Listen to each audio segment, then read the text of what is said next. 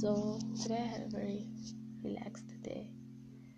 Um, I woke up in the worst of places, and I hung out with a good friend of mine who, like water, calmed me and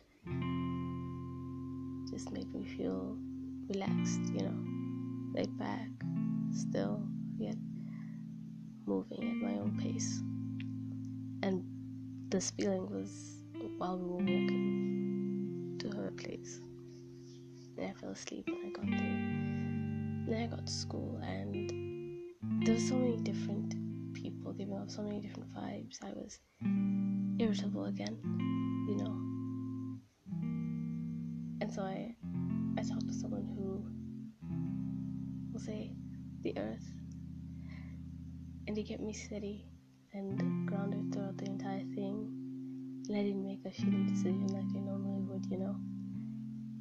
And then after I decided I'm gonna text there, see what's up with that, and I did, and uh, the energy was great. You know, let me tell you something about what I think, how I feel relationship should be like. We were walking there, and even when we were quiet, it just felt so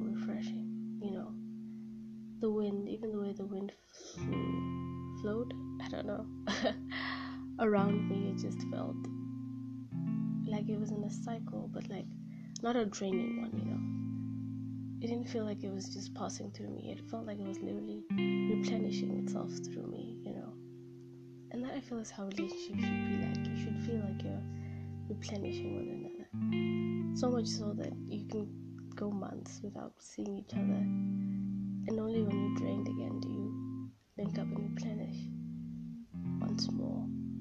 You know, the relationships you have with people shouldn't drain you, they should replenish you when you're drained, you know. And yeah, that's basically what I learned today. Um, it's a vibe.